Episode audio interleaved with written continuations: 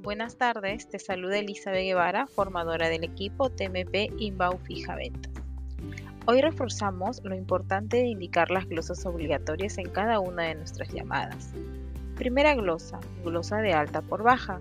Realizar las preguntas filtro para evitar las caídas. Esta glosa se indica al inicio de la llamada.